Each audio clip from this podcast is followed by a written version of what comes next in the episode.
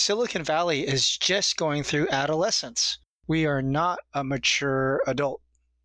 Uh, we have not realized our responsibility.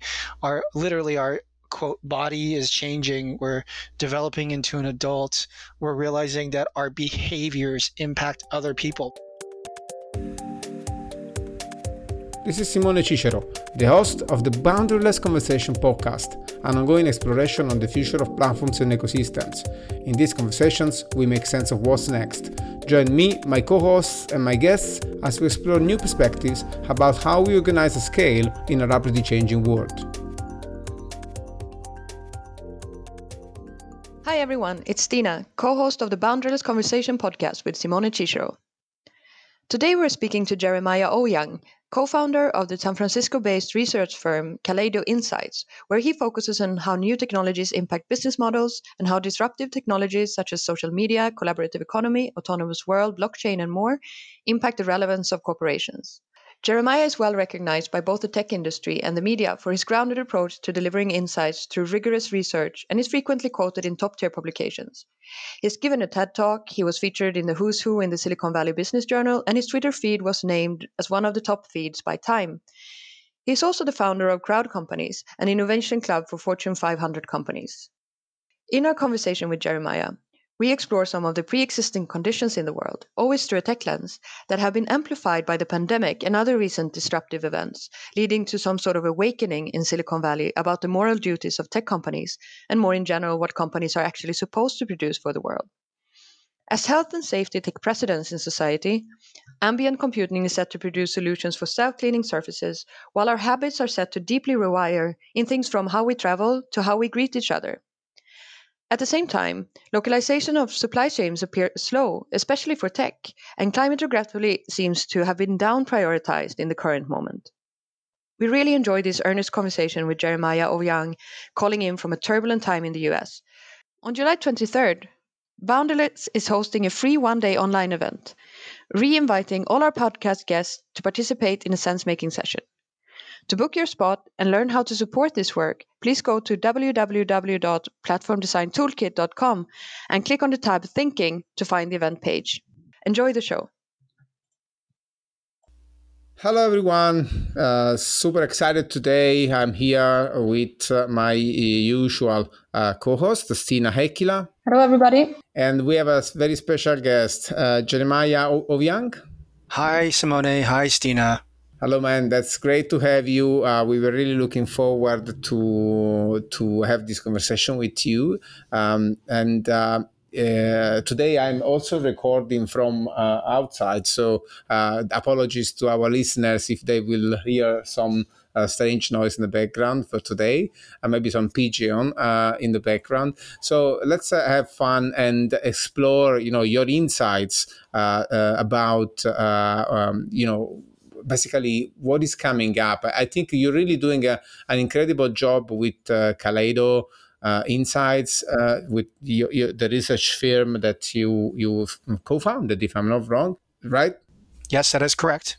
Uh, and uh, you guys are researching um, uh, across many aspects let's say of consumer behavior and also you know engaging with how companies respond to these changes. And i particularly appreciated uh, your work uh, with regards to exploring the impacts of the covid uh, outbreak you know because you know uh, today we cannot talk about anything without uh, uh, considering what's up recently with this pandemic and, and so my question for you as a start for as a starter let's say for this conversation mm-hmm. is to really look into what you you guys are perceiving in terms of uh, structural changes in in, in uh, consumer behaviors uh, and uh, how these can impact essentially the shape of the businesses to come, uh, and also adding a nuance that uh, that I would like to explore, which is it's for sure COVID has been accelerating some changes, but to some extent, and to what extent, in your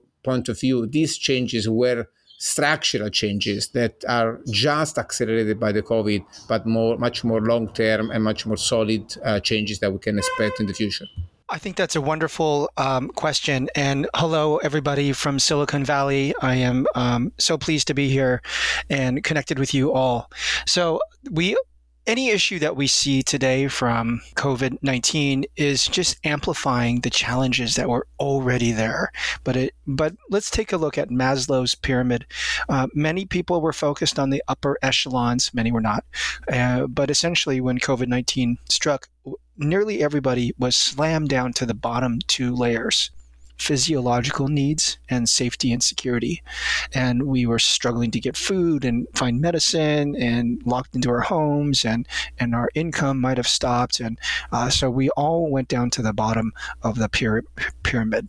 Many individuals have climbed out of those bottom rungs, and life is returning towards a, a common normal that they remember from the past, but the, the world has changed. So even with the the health issues that have um, arose. Certainly, there are. Um, this is a new novel, right? Virus, but those that were already afflicted with health challenges, they might have been overweight, or they might have been elderly, or they just didn't have health care, or they might have been impoverished. Those were existing conditions that were just amplified. So I love your question, and I'm thinking that this is just um, creating multiplications on what was already a challenge. And uh, uh, so, so, so uh, I would say um, in this case, should we look into the COVID um, uh, outbreak as a, I don't want to say as an opportunity, but uh, as an opportunity for our firms to really, you know, basically take the choices and in terms of both the business model innovation, organizational forms, and and governance uh, forms uh, to take the chance of the COVID to say, you know, uh, we really need need to change for real. And and the question is, how would this change uh, uh, unfold from your point of view, from your perspective, in terms of both business model, organizational model, constituents, uh, governance models? All of the aspects of society are certainly going to be changing. Um, so we, we are looking at the space uh, from, we can think about it in five particular so areas of society that are being impacted um, from the digital trust is an area that we look at, and now we see that there is uh, information out there, or the tech companies are taking in information from us, and we're relying on them, and so are governments. The next one, obviously, is uh, what we call health and wellness, and that's an area that has come to the forefront of all of this. And, and just for um, some background, my focus here, especially being in Silicon Valley, is on technology. Right, so this is my lens to the world, uh, but not limited to. The third one is uh, what we call ambient computing. Uh, and this is how, for example, 5G and IoT around us, the world is becoming more intelligent, and we will see self cleaning rooms, cars, buses, planes. And the fourth one is sustainability uh, around obviously, we need to fix this planet. And you and I have worked on many projects together, uh, Stina as well, with uh, at, at events and beyond. And then lastly is how do we do the future of work? So, to answer your specific question, Simone, um, I do think many things will change, uh, but it's going to be in between from where we are and where we're going, and we call this hybrid. For for example, um, many people are now working from home, even if they had a corporate job. Uh, but some of them, yes, some of them will never return to the, the office and have a physical desk five days a week. But in most cases, it will probably be a hybrid a mixture of going to the office maybe one, two, three days a week, uh, but working at home three, three, two, or one days a week. So we're going to see that mixture. I don't think everything is going to stay just at home. We we are anxious to get out and connect to other people out in the in the world.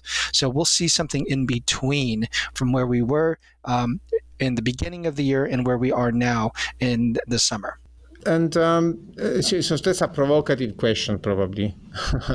so there is a, a, a, good friend of mine that wrote a, a blog post uh, before the pandemic, sta- as soon as the pandemic started. You know, we started to be put into lockdown and so on. And uh, he wrote this essay and said, you know, we're going to end up in uh, emerging from this uh, pandemic a little bit like. Uh, you know, in Italy, there is this tradition of doing sausages with with meat, you know, and uh, uh, like artisanal sausages. And when you do this artisan uh, as an artisan or as a you know mm, uh, amateurish process, let's say, normally you uh, you put these things into uh, um, you, you, know into plastic basically. Uh, you plastify them, you know, to con- to conserve, you know, to keep them uh, good for a long time. Mm-hmm. And uh, he made this parallel and said, you know, we're going to end up after the pandemic a little, a little, a little like these sausages. You know, we're going to be plastified. We're going to be sanified. I understand. So the question is, do you see that we are emerging of these as a just as a sanified consumers, or there's something deeper? Oh, yes, I, I agree that's going to be the case. We're going to be so focused on keeping things clean. We're going to be physically distanced. Uh, we will use technology to make sure that we're not connecting. Uh, for example, this is going to be a challenge. How do we greet each other? In some cultures, you do double kisses. I think where Stina is living right now, uh, cheek to cheek. She's in Paris. Uh, and Italy, it's also a warm embrace. Uh, Americans shake hands, if not hug. Uh, so that in itself is going to be a rewrite of our culture on how do we greet. It might be a wave or a verbal or maybe a bow that we would use from Asian cultures. So all of that is going to be changing. Um, this also has significant impacts to how we travel, an area that you and I have looked at a lot in the past. And this is, uh, for example, some of the ride sharing companies in Silicon Valley have now turned off uh, ride pool, and now it's just single riders. Some of the drivers put plastic up around them when they're actually driving in the car, and the, those pictures are emerging, and people laugh at them, but they're trying to keep themselves safe as well as the passengers safe because it is a, um, a high area of, of traffic in those cars there's also new technologies that are using UV light to actually sterilize train cars, subways, and buses. Um, we are expecting that planes will have partitions between the seats, and middle seats are already gone. And so the cost of your flight might actually increase as we start to travel more. And we might see special sprays emerged in around those seats and UV lights in all of those places of transportation. Um, here in, in the Bay, I'm sorry, in United States, movie theaters are now opening again and they're socially distancing seats and of course they need to be sanitized. So even the, the structure of, of even the seats we might move away from fabric to just hard plastic seats. Um, the world is going to become more sanitized less comfortable as we start to go about the world in this particular way. Um, and uh, that'll be a fact for many many years Mm-hmm. Uh, I was doing a reflection on, on exactly this, and also, so what uh, the option that presents to ourselves is to say, you know, to just continue as as if nothing has passed, and just trying to sanify whatever we do. So actually, plastify ourselves. Plastify. Um, mm-hmm. uh, while in the other end, if I look into your area of research, for example, uh, there is this research on, on on this area of research on wellness, health and, and future of work.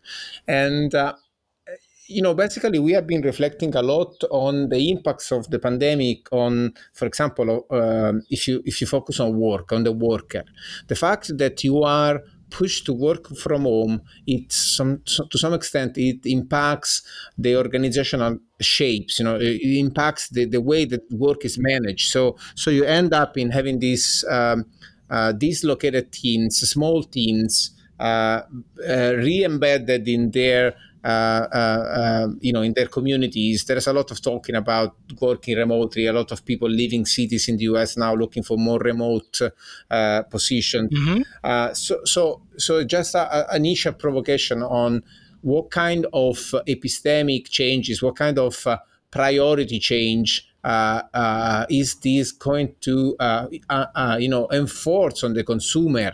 And and to some extent may this be in your opinion dramatic i mean a dramatic change in terms of what companies are supposed to produce uh, maybe moving away from this idea of the experience experience age into uh, something that we could call the age of health the age of uh, uh, uh, you know wellness uh, because especially we are interested in this why? Because healthcare it's um, it's a, as Daniel Wahl another guest on our podcast said it's a property of nested systems. So if you really start to think about how healthy you are you need to start thinking about how connected you are to your to your context to your systems to your communities to your landscape. So so the question would be uh, do you think do you think these structural changes are really changing radically what gets produced and gets uh, you know what is the uh, the output of the enterprise? I love your systems thinking approach, and I was also hearing your other guests on the podcast and and how you think about those circles and the connected systems and that is also how we think about the world as well. And that is a fantastic question. So let's just dive into the first part around health and well-being.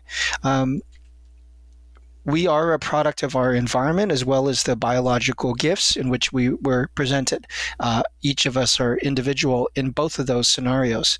And we can already see um, how certain individuals have genetic build up, and this can help them. Some of them might have immunity to the virus, and some others do not. Uh, and then also, where depending on where you live and the healthcare coverage uh, that you have impacts that. So let's just give the American example, since I am an American. Some communities do not have much healthcare coverage and they have been suffering specifically the, the black community. They have had more a higher mortality rate when it came to covid-19 versus those that did not. And so that is showing the systematic breakdown from an early age. Even some of their cities uh, were polluted um, and this is or they didn't have the right healthcare coverage or it's difficult to transport themselves to healthcare or this just wasn't coverage uh, insurance for healthcare, and this has a, a lifelong effect um, across their whole um, community, which is wrong, and we must change that and fix that absolutely. And, and so this is an, an, example of the environment around us and how we're using these things. And this is also um, what we call the digital divide. Those that have access to digital tools are more connected, and they can keep better track of their well-being and wellness. They might be able to order food or to participate in online fitness uh, or do meditation uh, apps. And so we're seeing that there's this real divide all of that has been a real change within uh, the societal landscape to, to see these things. Um, our focus has been around technology and health and wellness. In particular, we've seen a number of the Silicon Valley firms and beyond launch digital contact tracing apps. Uh, and to your point, this is spanning both your individual person as well as your community. And for those that are not familiar with digital contact tracing apps, you can download it in your particular region, and there's different ones for different countries. And if somebody near you is also using that app and one of you gets sick, you can indicate that on the app, and it will anonymously, um, in theory, tell that information to the other person so they should go get tested. So it's a form of what we call herd intelligence or crowd intelligence to see those that are sick. Um, unfortunately, there's low trust and adoption of these apps uh, for numerous reasons.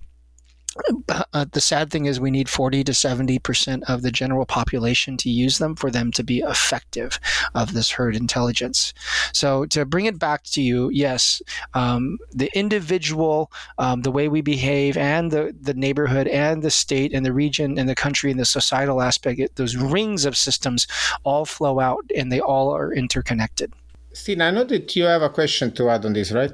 Yeah, it, it, was very interesting to listen, and I keep, uh, you know, wondering uh, about the opportunities that technology brings, and also, I mean, that infamous quote of "with great." Uh, uh no, sorry, I lost track of the quote. But with great power comes great responsibility. Responsibility, uh, yes, right? great so, one. Um, so I was thinking, you know, like what what is needed for to taking the good sides of technology and to help us in these aftermath of the COVID. So I'm thinking about something along the lines of, you know, how do you bring about a race to the top in developing new solutions instead of, um, you know, getting power in the wrong hands or um, or creating solutions that no one that doesn't really help society as a whole in this context. Thank you. So that's a great question, and that is the first theme that we look at called digital trust, and and there's kind of awakening happening in Silicon Valley. Uh, these tech companies are trying to decipher what is their role in society. Are they enablers of people to make transactions amongst themselves. For example, we saw this, right? Both of us with Airbnb and Uber, uh, and they were trying to be hands off and say, we're, we're not arbiters of good and bad. You are doing the transactions, we're just a platform. We heard the same language out of Google, Facebook, uh, and others. Uh, and, but now I think there is a shift where they have um, some in some cases it's because a government pressure has scrutinized their behavior and wants to regulate them so they have no choice and certainly even the european union has put pressure on the tech companies to be more thoughtful and moral um, however, I do think there is a change now where the tech companies are recognizing their role when it comes to ethics. Yesterday, I spoke to an executive at Cisco and they are talking and they have been talking about inclusion which means to include everybody in the world not just a certain type of person and that means not just workers but also the technology uh, can be useful for all those of all colors creeds genders um, to be involved and so there is this moral reckoning amongst the tech industry. Um, and we even saw last week that three big tech uh, companies, Amazon, um, I think it's Google and I can't remember the other, uh, said that they will no longer sell facial recognition software uh, to police departments because it could be used to incorrectly identify or to put pressure on people that might be protesting, which is not democratic. And also, some of the technology is not working well with people with darker color skin. So you might I, incorrectly identify somebody as a culprit when they actually may not have committed a crime at all. And that would just perpetuate the societal problems. And then, even yesterday, uh, and thank you, uh, Stina, for bringing this up, there was a question uh, around all of this ethics, and Facebook deleted ads from the Trump administration that had imagery related to the Nazis.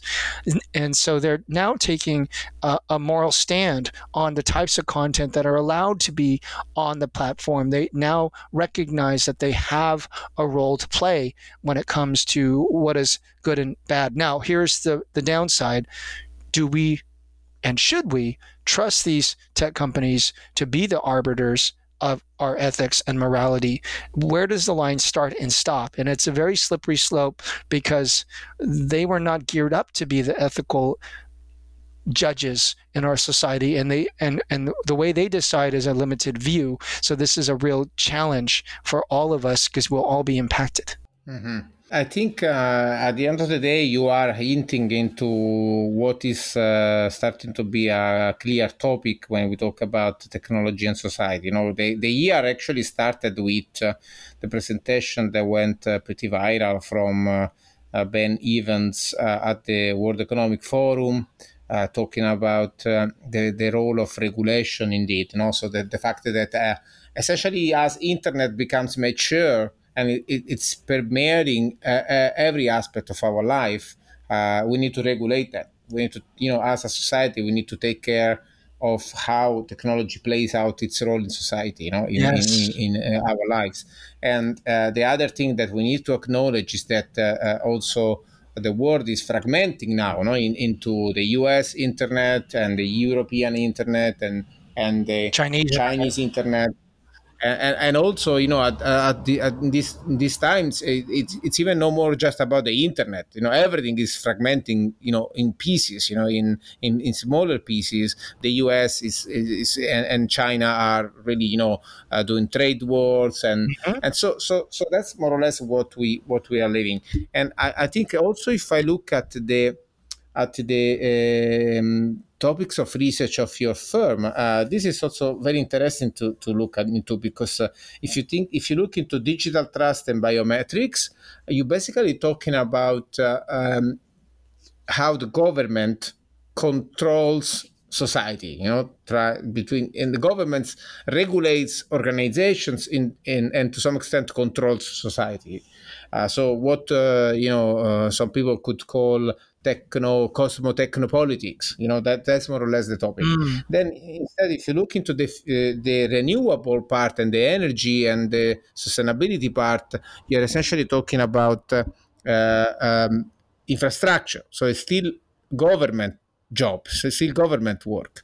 Um, and and finally if you look into awareness and future of work uh, that can be seen, I think, uh, uh, from both perspectives. You know, so from the perspective of existing organizations and how they embrace a different future of work and a different idea of health in society, or it can also be seen from the perspective of how do we imagine a different uh, idea of work and a different idea of the organization that maybe leverages on technology and leverages on the, all these things that we have learned to use, but to build a completely different radically different business models that, for example, are much more local. You know, there is a lot of talking about hardening our supply chains, hardening our uh, food chains. So, to some extent, uh, the reflection that I want to offer to you. Uh, you know, if you move from the experience economy to the health economy, uh, probably there is some efficiency that need to be left on the table, and we need to um, uh, to probably deliberately build a more uh, you know, you said moral, ethic, but I would say also a more secure, redundant uh, society and redundant types of businesses. So, so the question would be, how do you see the patterns that that we have been chronicling about, you know, platforms, marketplaces, and uh, experiences, whatever, moving into this new landscape, this new perspective? How are we going to use them to rebuild a new, different economy and, and, a different story to some extent? Yes. So I do work with companies that have uh, global supply chains, and a handful of them have tried to have multiple manufacturing lines not just be reliant on China after what happened, and so they learned a valuable lesson. Um, but the the overarching uh, movement has been pretty slow. In most cases, we're still dependent upon the global supply chain. Well, for example, um, we were doing research on the impacts of sustainability and COVID 19. And there's been, um, well, actually, I'd love to ask you can you guess what percentage of carbon emissions globally has been reduced during the quarantine? What percentage? Well, I'm a particularly informed on that because I'm a bit obsessed. So if I don't recall, uh, if I recall well, it should be something like 17% for the first weeks, and that is exactly right. Now we are around five percent. That is exactly right, uh, and right, and and in northern Italy, we saw the satellite images of that reduced carbon um, emissions. So when I poll other people who are less informed than you, they guess fifty to seventy percent. Wow. No, it's it's it's just it, we have yes, we've made improvements, but the the energy creation and the global supply chain and the shipping has not stopped. Only human transport has stopped, which is roughly around the 20%. And so we are still reliant upon a global supply chain. So every time we order products from e commerce sites, those products are being assembled likely overseas and shipped over and assembled somewhere else and put on big ships uh, or airplanes. So we haven't really made that change. Uh, and so I think that's a, a real struggle. Um, even in the US, I have not heard or read about um, big pushes towards local uh, provisions and provisioning of your supply chain. I it and and still even here there's regions that produce food so they still have to ship it to other regions that don't produce food and areas that produce things made out of metal which are not done in california so we have to get that from the north so i I unfortunately don't see the localization of supply chain happening except for specific tar- uh, farm to table uh, business models.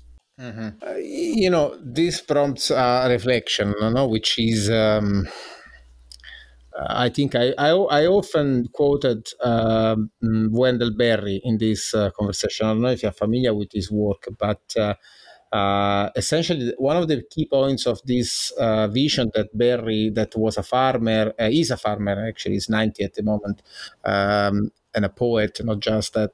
But essentially, uh, one of the key points of uh, his, uh, um, uh, you know, his story is that uh, the, the, the big problem that we have is that we rely on a society that is very much specialized and, and very much focused on the role of offering us a role of consumers. Okay, so so so the question is, unless you don't radically embrace this idea perspective that you need to become a producer of value and you need to take care of uh, pro, uh, you know some essential uh, processes in how do you uh, manage your life. So so it can be you know food or energy these kind of essentials um, it's very hard to imagine that society can really shift if we don't embrace these different perspective. And another interesting project that we have been interviewing for the research is called Participatory City. It's a project from the UK, and it's one of the, uh, it has been you know basically creating an initiative in two boroughs of London, uh, one of the two mo- uh, most uh, disadvantaged ones, uh, and essentially building this network of uh, citizens around shared infrastructures when they can really get back to the essentials and produce uh, clothing or uh, you know uh, cutlery like so not cutlery i don't know say in english but basically plates and you know like of that, that kind of stuff. And and uh, um, you know food and and and mm-hmm. that kind of uh, that kind of uh, endeavors. And and uh, and uh, the founders call it an economy of essentials.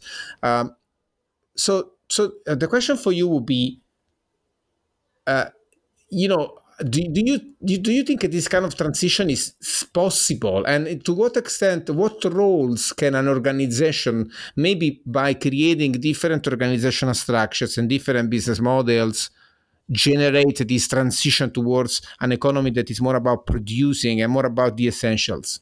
I think it's possible, but we'll need support from all levels, from the the, the person living in the home to the local neighborhood to the city itself, the leaders of the city, as well as the businesses. So they would all have to agree and participate in doing that. I see that behavior in some cities, for example, Detroit, which is um, a city that has had some plight, and they try to encourage people to purchase things from Detroit and try to um, be proud of the things that are done locally. And there are a number of companies that have emerged. Um, that have produced products and people know them as made in Detroit. And there's a lot of pride in that. Um, I've seen that. So, one thing that has happened during the quarantine is that many people have started gardens and they are producing their own food. During World War II, that was called victory gardens, where people would, in the United States, would produce 40 to 60% of the actual produce for the table from their own gardens. And, and we are seeing people taking up gardening at a rapid pace um, here and around the world, including I am doing the same, uh, growing squash and lettuce. And I was making, uh, my goal is to make all of my own salads in my backyard. And we got pretty close. Uh, we are still pretty close to, to doing that. Um, and so that is one example of just easing the supply chain and thinking about all the, the carbon benefits by uh, me not going to the store and that and then going backwards that lettuce brought from um you know from the from the farm on the supply on the supply chain. There's lots of benefits by just doing that for the for the for, uh, for the environments as well. Uh, but there is a challenge here. So, outside of the food supply chain, many of the advanced products that we need now, electronics or things made out of metal or plastic, uh, those are still going to require a global supply chain. I, I just don't see that changing.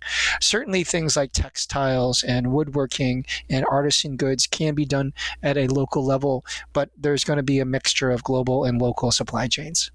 Yeah, that, that is for sure. That is for sure. I'm I'm, I'm not uh, um, naive in uh, to the extent to think that we can have uh, localized uh, consumer electronics, but uh, maybe that's exactly the point. You know, the point is what are the second order effects of uh, having to transition towards um, you know more locally based uh, economies right um, in terms of also what do we expect you know and and, and, and i don't think that uh, this transition can really happen you know that's the problem with systems thinking you know when everything needs to change at the same time um, it's very hard to think about uh, right. uh, that kind of stuff happening. So, so, uh, so again, I think a, a, good reflection that I that I bring uh, that I bring up is you know what are the, the second order effects of these transitions and these changes of priority? For example in the choices you take as a worker.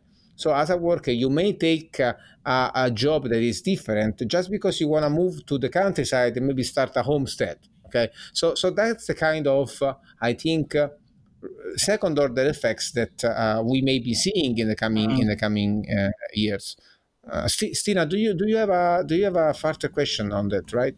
Yeah, I'm curious to know what you think about uh, whether this is like an information problem because uh, I agree that probably you know all levels would need to collaborate in order to to somehow nudge consumers. That's what we're talking about, right? Like to kind of be more aware in their consumption habits and so on. And and we've been talking with, uh, I mean, a lot of different people, but I recalled now the our conversation with Michel Bauwens, and yes. he was talking about this reporting 3.0, or you know, like, and he said governments cannot see flows; they just see like more static uh, sort of accounting systems. Uh, and I think this is related. Maybe it's not only governments, but I'm wondering if consumers would be able to see the full impact of their choices. Do you think that it would change behaviors towards consuming more locally? Um, or how do you see that? That's a good question. So I think it depends on um, the cohort of individuals. Some some groups are very sustainable minded, and that will be a primary decision point. But in the research that we have looked at, it specifically in the sharing economy, we we were asking people why would they want to use um, uh, Uber, Lyft, BlaBlaCar, uh, Airbnb, and other shared services. And over and over, and, and other studies that I didn't even do, all the findings were always around first is convenience, the second is price. And I think that is still going to be a primary driver. Um, the third, by the way, was often connecting to others, and fourth was sustainability. That was a study done five years ago. It might have changed I'll bet you it has changed now, uh, where people are more sust- sustainably minded, especially the younger generations who are going to have to live with this planet. And we have seen products with carbon scores or fair trade goods. Those are things that have existed in the past, but in some in some cases, though, especially during a recession, people are price sensitive. So that's going to be the primary factor. Is it cheap? Is it there's their value there.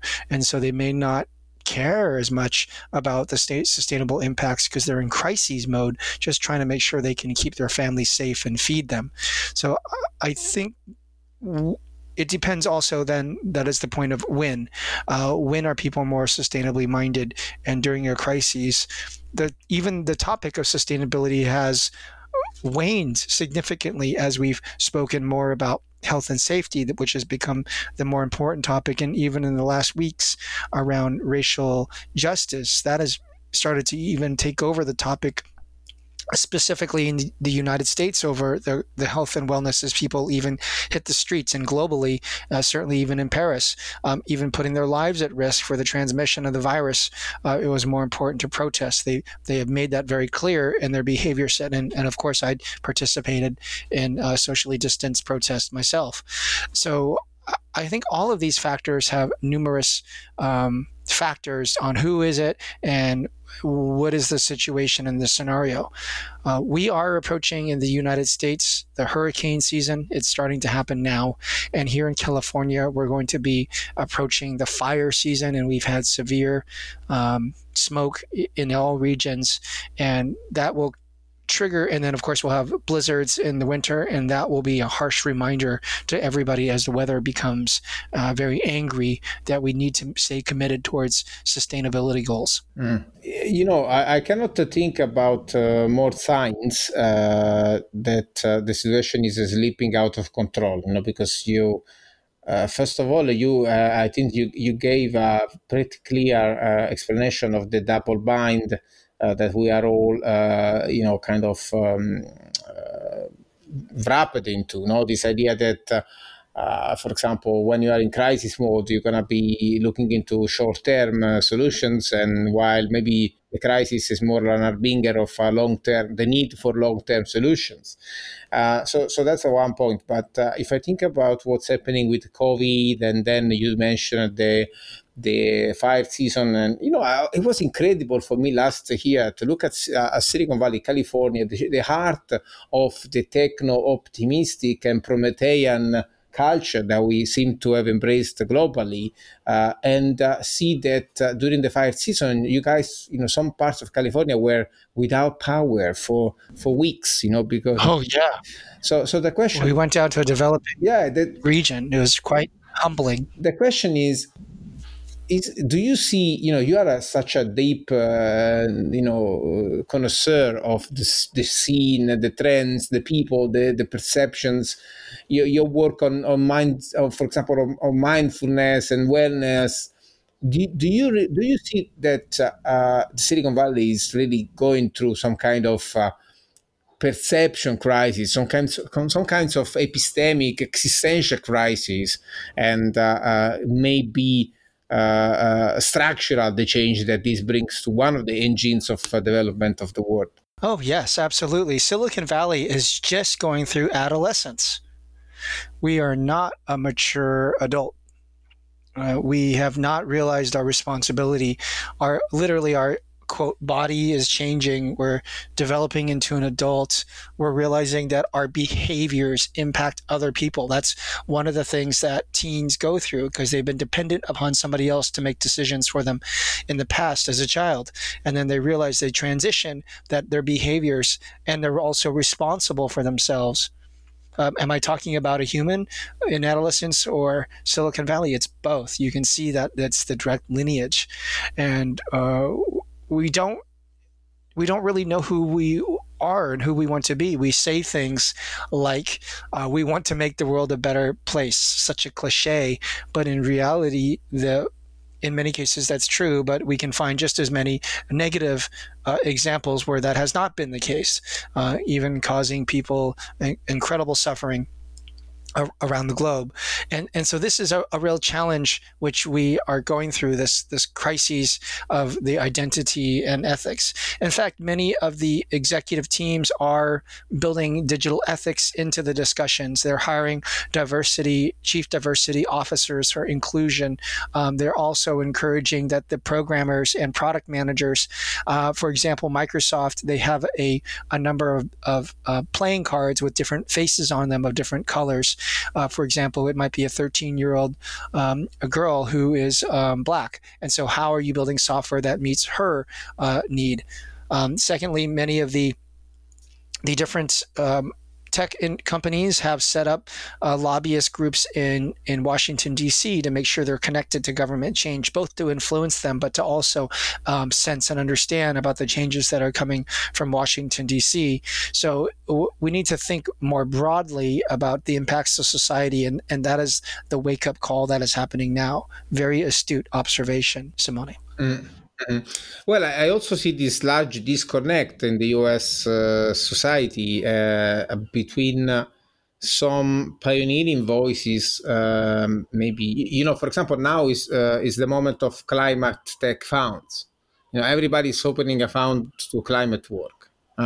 And uh, and uh, disconnect with between the, the, the, this kind of leadership coming from the tech industry uh, in Silicon Valley, the tech bros, like somebody called them, uh-huh. uh, and the and the um, U.S. government. You know, simply it seems like the U.S. are not really coherent as a society uh, in, in, this moment. So, what are the what are the things that uh, excite you uh, about what is happening, what is coming up from the US society at the moment in terms of uh, uh, deep changes in behavior, deep changes in the relationship between society and technology and politics and governance? What are the things you are excited about? Yes. We are now becoming becoming socially woke. We are now uh, actively discussing inequity inequality um, at the very foundational levels and at the history of the the country. Um, even this week, when we're recording this podcast, we are discussing a, a historic date when the slaves were freed uh, through the Emancipation Proclamation on today.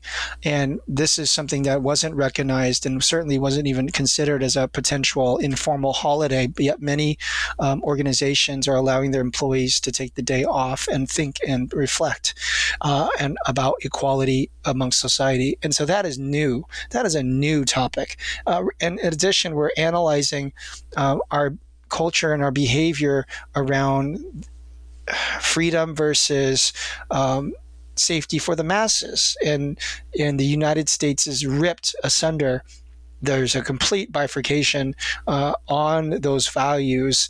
Uh, the country is built on capitalism and individual freedom, but at the same time, we are a federalist nation that is connected, loosely connected. And so there's extreme tension between those two value sets and the cultures, and they're even geographically dispersed as well. and, and, so the society is discussing that and so and the discussions and the arguments and the agreements that happen out of those discussions are the first step that is required for systemic change for systematic change for the systems thinking that you um, have aptly um, uh, talked about. Um, my french friends tell me and remind me that um, severe changes and informal or formal uh, revolutions where the society is rebooted or restarted, or, or, the firm the term I like to use is reformatted, um, are are required for us to have these discussions in order for us to change society um, in the way that is least um, damaging to us. So I'm excited that we're all talking about the real challenges in society. And many of these topics, specifically even around racism or the digital divide were not talked about, Simone. Um, it was taboo to talk about them. You, you wouldn't want to talk about them in polite company or certainly at the workplace. But now all of that has been ripped open. And, and a lot of that is because of COVID. People feel like they've gone through crisis, so they're willing to talk about it now.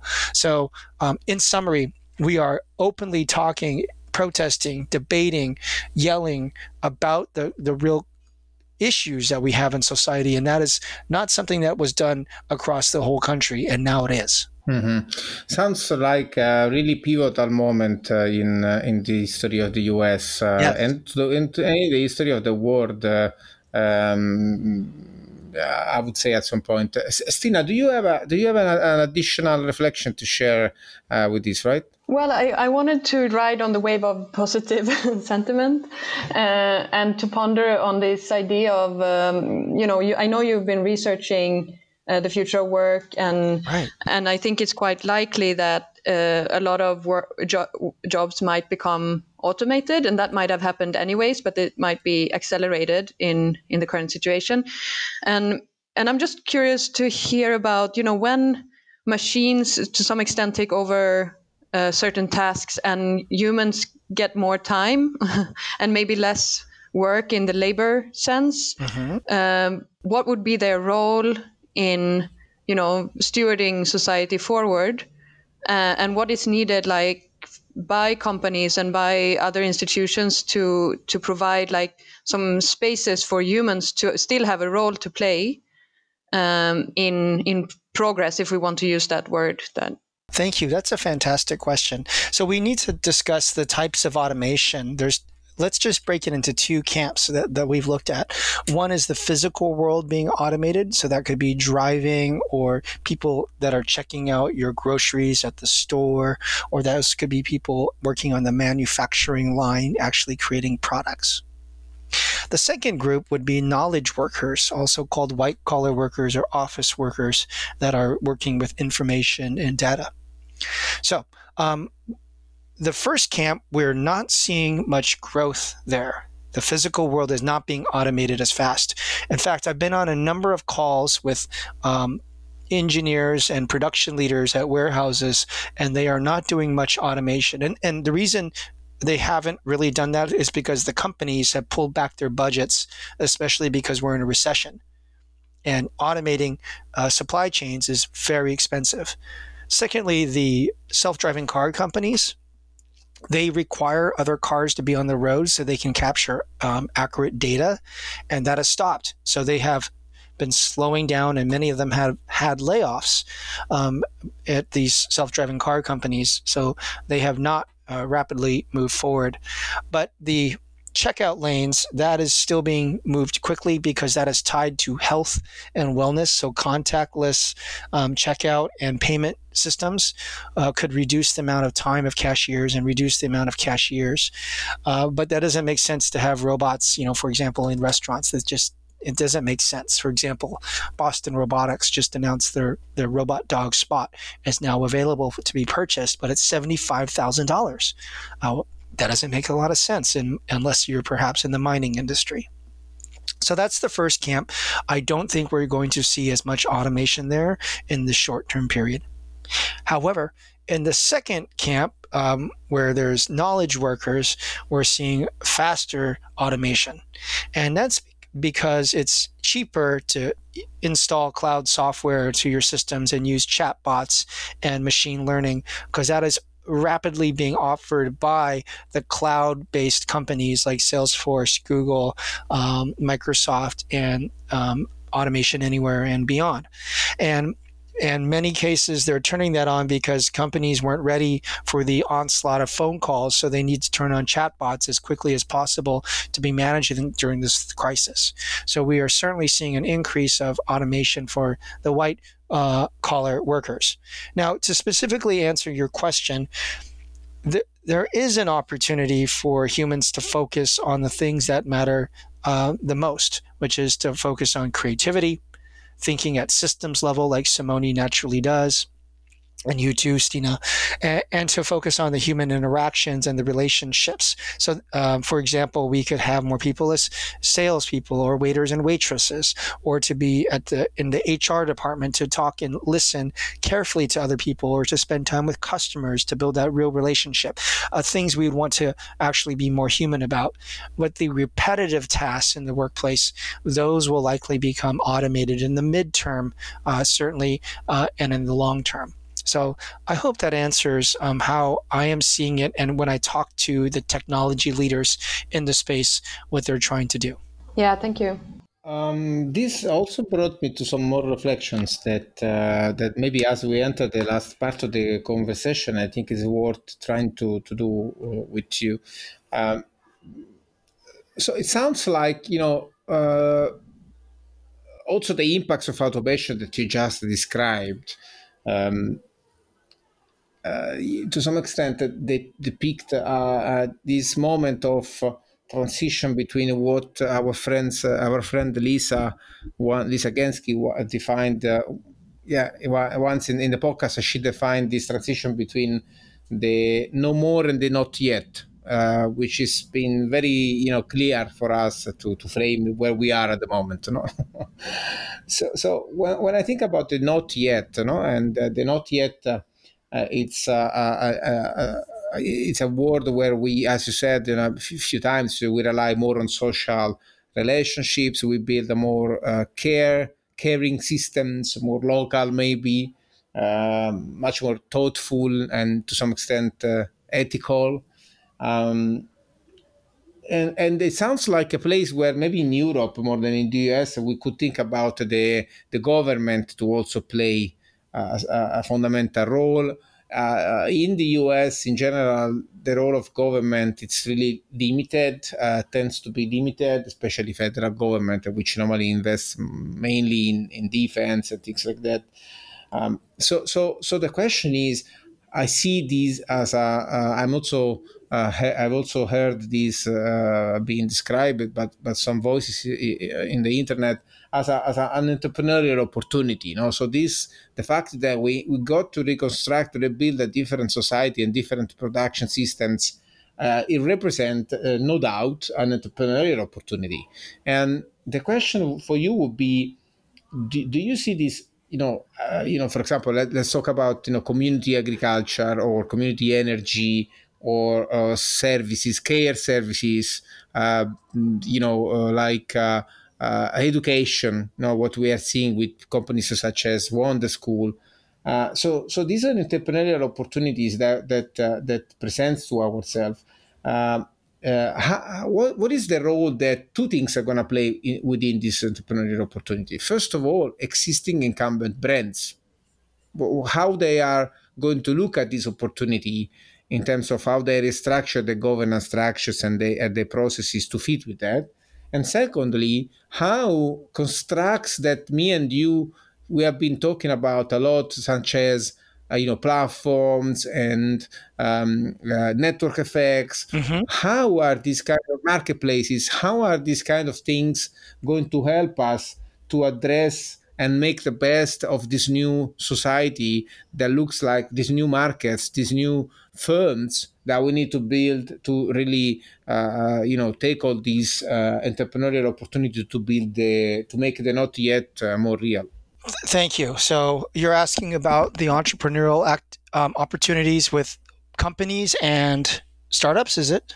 Yeah, I mean, not just a, co- a company. I, I, mean, I guess that uh, this entrepreneurial opportunity will be also open to new constituents, such as uh, communities, local communities, for example. No, uh, for example, uh, I've been trying to organize my community around a permaculture project or around an energy project, and uh, so, so, so so this is an opportunity also for entrepreneurs that are maybe less into the startup thinking, but more into community owned or, or platform co-ops or something like that. Okay, got it. But but the question is still, you know, still we have the technology, we have the patents, we have the knowledge to leverage on network effects, to leverage on platforms. Yes. So how do we, these new constituents are going to use this knowledge uh, to take all these new opportunities? I hear that many people are now communicating with their neighbors when it, they didn't do so in the past. And this is because we're all homebound and people are checking on each other and they're communicating through social technologies. And that is certainly happening throughout the United States and beyond. And that is the first step in that relationship to for people to connect to each other. We've seen a number of startups, excuse me, and services emerge where it's in, you encourage people to check up on the elderly uh, to enable just the healthcare because we're worried about the primary healthcare teams not able to ha- handle the COVID infection. So when it goes over the quote curve. So we saw many startups emerge that enabled that. Secondly, um, we have spoken with um, a number of startups that are enabling the crowd to help self-service each other when it came to mental health. Uh, one is called uh, Wisdo, based out of Israel, and you can become a volunteer and help people who are struggling with their mental health, and they may not have access to professional uh, therapists and psychologists. But now you can have a friend anonymously that you could build a long-term relationship, and you end up being friends for life. And those that were having the mental issues, they in turn become those that help others as they continue to grow and graduate. So that's an example of both local and global uh, community effects that can be used. Now, when it comes to specific neighborhood resiliency, such as microgrids uh, or co ops, those I don't hear of that happening as quickly. Uh, it's in many cases people don't want to be physically around each other right now. So it's created some challenges uh, for that to actually happen. Uh, but that does, uh, Neal Gorenflo, our mutual friend, there is community gardens where he lives, and people are exchanging food amongst each other as they um, all uh, grow and my friend um, Amanda Weber in Washington, D.C., their church has a community garden where people are coming together and learning skills, even though they're socially distanced, and they share in the bounty and the harvest. And that was specifically in response of COVID 19. So that's an opportunity to happen. Uh, so, but when it comes to the, the many ideas that we had when we were so focused on the sharing economy, such as shared cars in a neighborhood, um, we haven't seen an increase in that uh, recently or shared tools or shared um, vacuum cleaners or um, other um, utilities. I haven't seen those models emerge uh, yet. Mm-hmm. And uh, do you feel like, do, do you see that some champions that may emerge uh, to really, you, you, know, like leaders that, that can maybe build uh, high growth uh, or in general high impact startups or, or something like that uh, to really demonstrate that this new space can be uh, taken with a different approach than the usual, uh, you know, the usual venture-based uh, approach that, uh, that, that brought us the technology, you know, the, the, the latest revolutions. Unfortunately, I eh, where I live and my network tends to be many venture-backed people, and and so that is very common. But I would say the one thing that is common is there are a, a, larger set of investors. In fact, the amount of angels and syndicates that emerge in many ways is like crowdfunding, where it is coming from high net worth individuals, but they're not the institutional VC firms. So, crowdfunding eh, that has waned um, in a bit, uh, is not as common, and you don't see startups um, pronouncing and talking about how much they have raised on Kickstarter and Indiegogo. That that has passed. Uh, yes, it does happen, but it's not generally what you hear about. But we do hear many startups are using friends and fun, uh, family money and seed funds and angel investments and syndicates in order to get funded, which is a form of crowdfunding.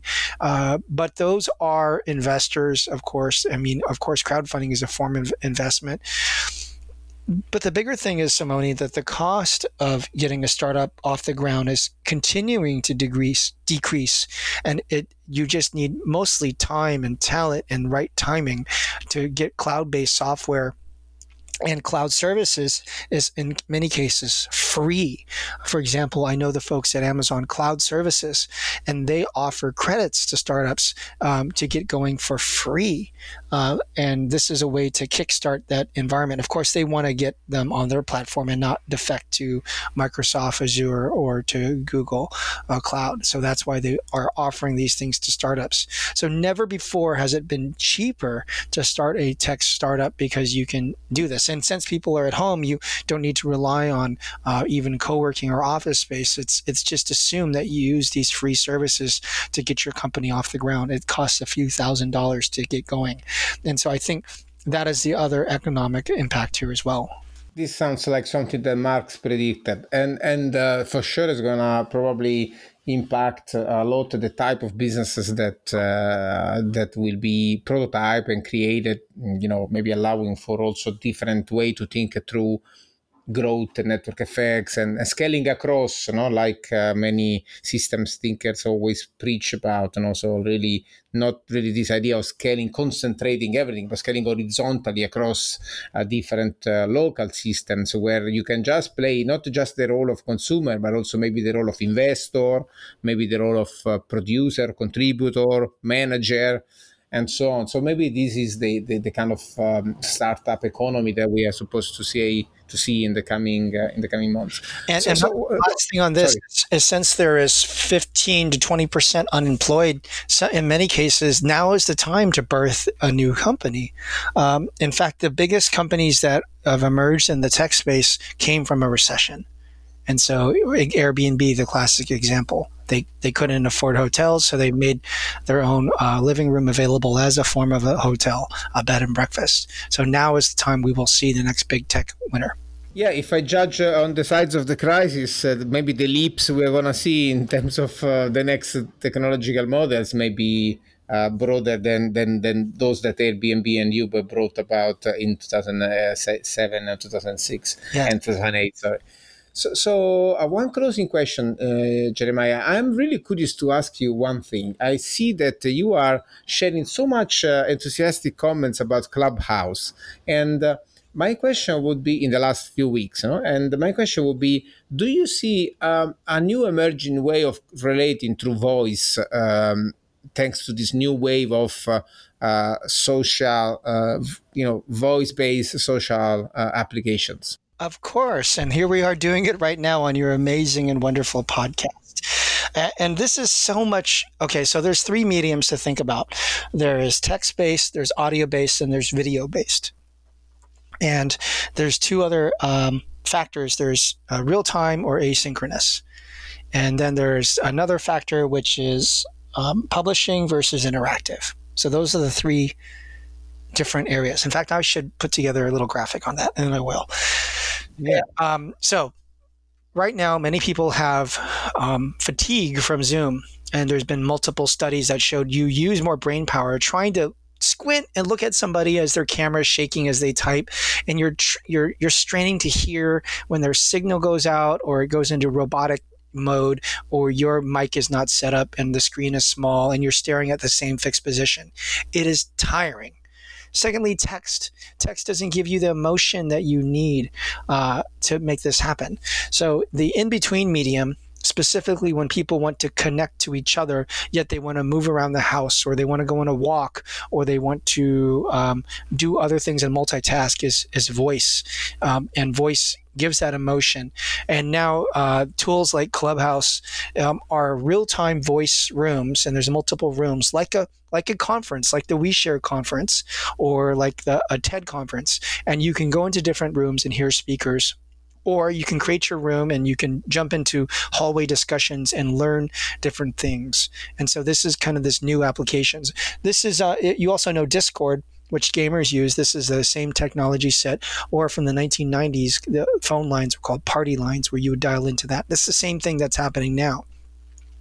So that is um, a, a, hot trend that we're seeing voice based um, collaboration, especially when teams are remote. It's light enough, but not as heavy as video, and you don't have to be pretending like you're paying attention during the video. You can be doing other things. You're more efficient, and there's less social pressure.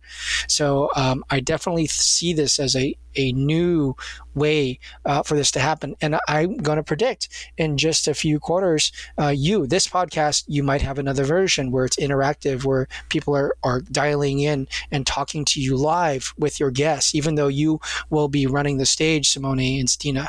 Uh, but there will be another aspect of this that will happen. So I do think that is the next frontier in terms of communications. I love it, and I, I, really think that this uh, podcasting uh, audio revolution that you are hinting about, uh, it may really create a new space for having these important conversations that we are having.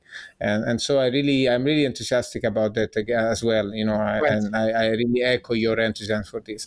So jeremiah one, one last word uh, where uh, you know something uh, that you want to add and i would also ask you to tell our listeners where they should catch up with your latest work.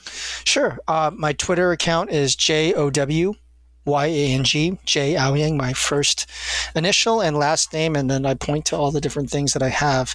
Uh, I'm publishing on multiple websites and other social accounts. Well, that was a great conversation. Uh, I think uh, uh, we're going to uh, keep talking about this in the coming months uh, as uh, our podcast will continue. and we're going to integrate your insights in the research uh, so uh, really, it was it, it was great to, to really look into. Thank you. What's coming up? Very deep questions. Thank you both. I do have to run. I have another call to prepare for. Thank you. Thank you very much. That's it. Thanks very much for your time. Amazing to talk to you and uh, to our listeners. Uh, catch up soon. Thank you for listening to Boundaryless Conversation podcast. We truly hope you enjoy the show.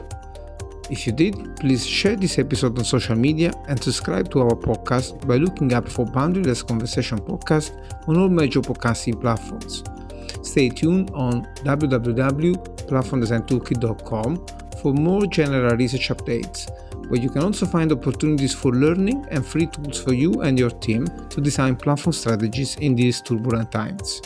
This podcast has been brought to you by our research sponsor, Intesa Sanpaolo, we want to also thank Walter Mobilio at Leo Sound for the ad hoc music.